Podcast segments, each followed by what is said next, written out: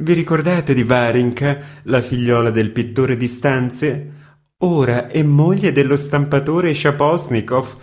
È diventata una gran dama, si ha quasi paura di passarle accanto, ed era allora una fanciulletta gracile e malaticcia.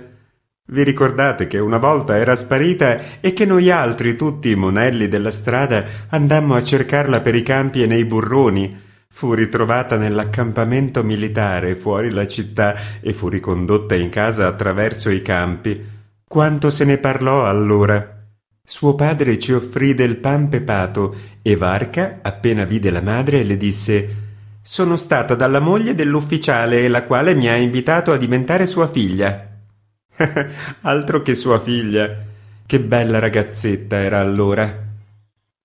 Suoni indistinti salivano dal fiume come il sospiro di qualche petto gigantesco che soffrisse.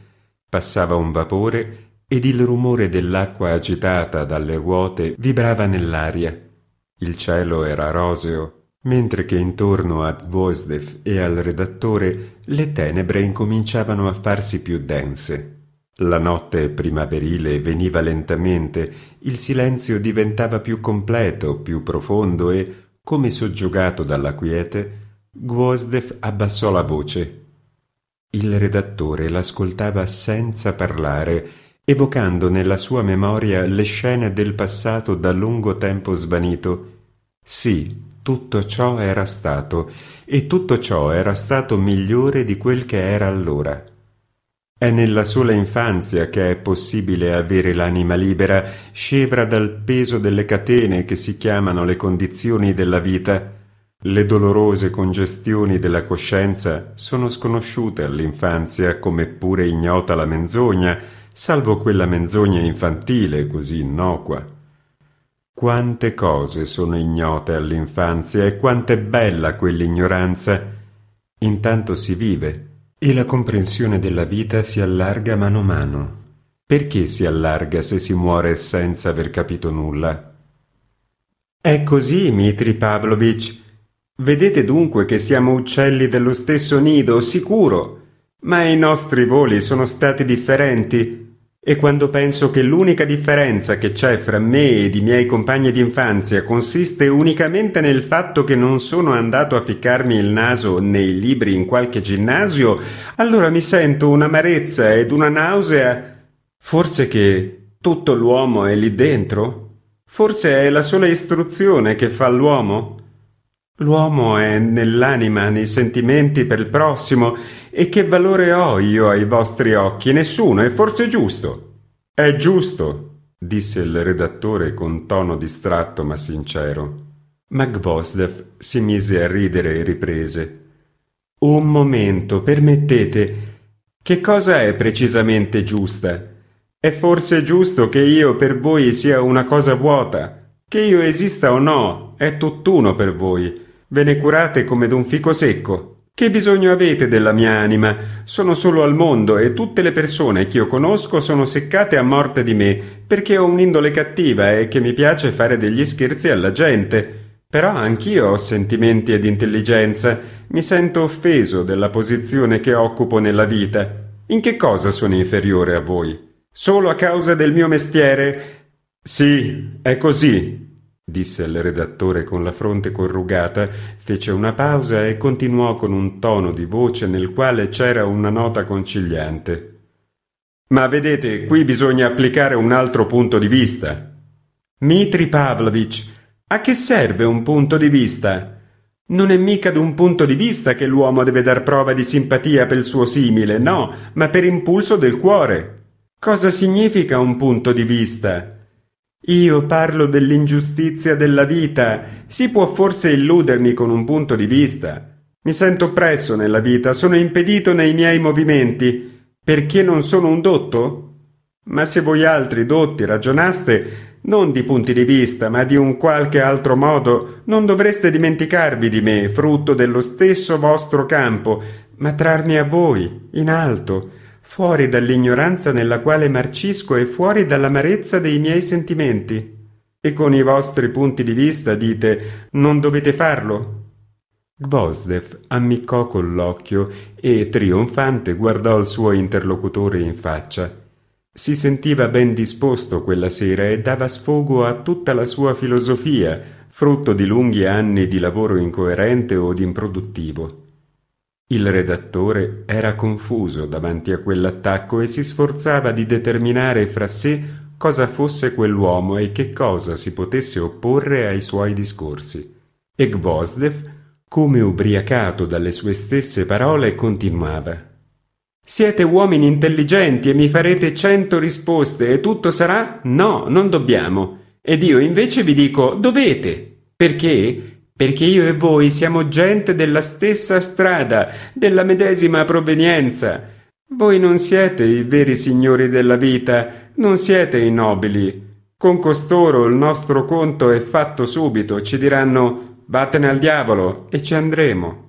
Perché costoro sono aristocratici fin dall'antichità, mentre voi altri siete aristocratici perché sapete la grammatica ed il resto, ma voi altri siete dei nostri. E posso pretendere da voi che mi mostriate il cammino della vita. Appartengo alla piccola borghesia, e Krulov pure, ed anche voi che siete figlio d'un diacono.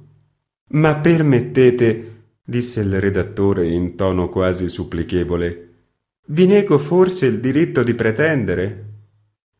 Ma interessava ben poco Gvosdev di sapere ciò che negava o ammetteva al redattore Sentiva il bisogno di dirgli quello che aveva da dire e si sentiva capace in quel momento di dire tutto ciò che l'aveva preoccupato e tormentato. No, permettete, riprese egli e questa volta in un mormorio misterioso, chinandosi verso il redattore con gli occhi animati e scintillanti. Pensate forse che è piacevole per me di lavorare ora per i compagni ai quali davo pugni in faccia in altri tempi? Mi è forse piacevole di ricevere dal signor giudice istruttore Krulov, in casa di cui ho riparato i cessi, ora sarà un anno, di ricevere, dico, quaranta capec di mancia, da lui che è un uomo dello stesso grado mio, che si chiamava Mishka lo zuccheraio, che ha ancora i denti guasti come li aveva anche allora. Qualche cosa di soffocante gli salì in gola, tacque per un momento, poi, di botto, gli sfuggì di bocca una bestemmia così oscena e così cinica che il redattore trasalì e si fece indietro. Dopo quel grido, Gvosdev si abballò, per così dire, di un tratto, come se il fuoco si fosse spento in lui. Stette un momento così, interrogandosi e non sentì più in fondo al cuore nulla da dire. Non c'è altro, disse con voce sorda. In lui si fece ad un tratto il vuoto e la sensazione di quel vuoto gli arrecava una specie di snervamento. Il redattore lo osservava di soppiatto e cercava frattanto quel che avrebbe potuto dirgli.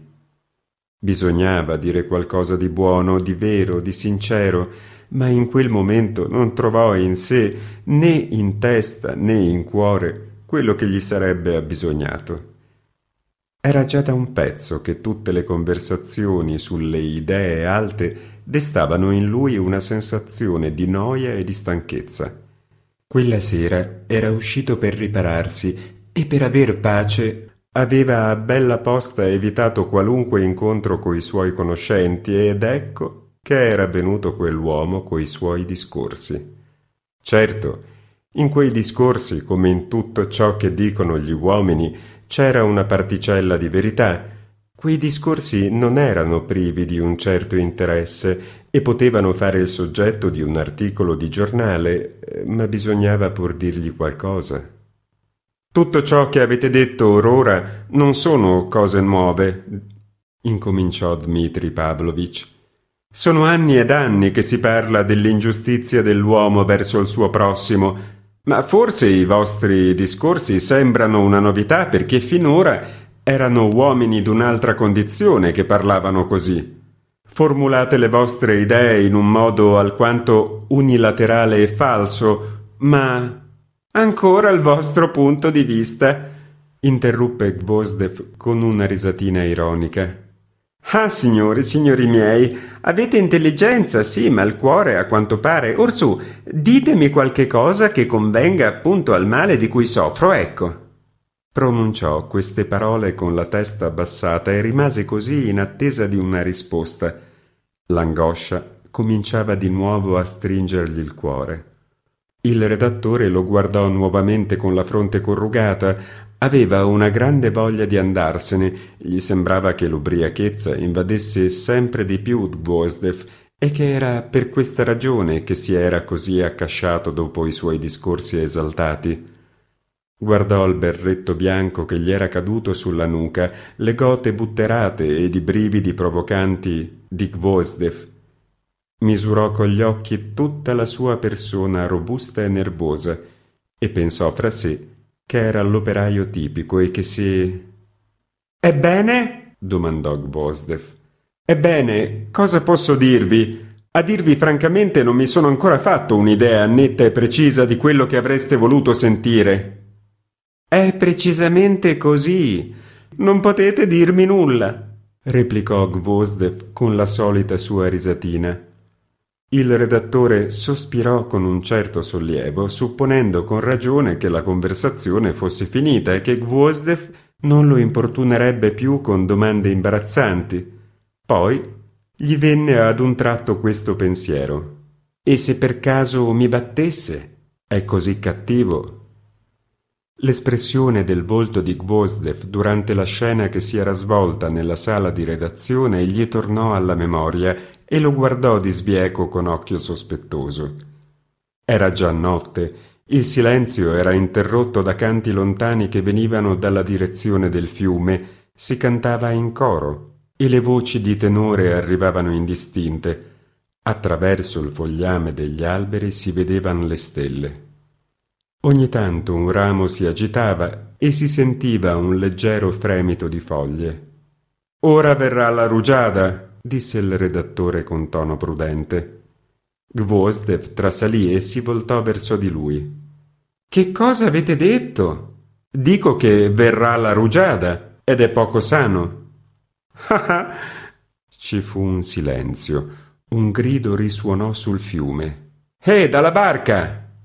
Me ne vado, disse il redattore. Arrivederci. E se bevessimo un po' di birra? propose bruscamente Gvozdev. Poi aggiunse con una risatina. Fatemi quest'onore. Scusatemi, non posso a quest'ora. E poi è tempo, sapete. Gvozdev si alzò e guardò il compagno con aria di cattivo umore. Dmitri Pavlovich si alzò pure e gli tese la mano. Dunque non volete bere un po' di birra con me? Ebbene, che il diavolo vi porti! Terminò Gvozdev, rimettendosi il berretto in testa con un gesto assai brusco. L'aristocrazia! Due per un capec! Ebbene, mi ubriacherò da solo! Il redattore gli voltò bravamente le spalle e si mise a risalire il suo sentiero senza dire una sola parola, quando gli passò davanti, ritirò la testa fra le spalle come se si fosse aspettato di ricevere una mazzata. Gvozdev camminò a gran passi nella direzione opposta. Eh là, dalla barca! Diavoli, venite dunque! E l'eco, spandendosi mollemente fra gli alberi, ripeté Dunque, dunque, dunque, dunque, dunque, dunque.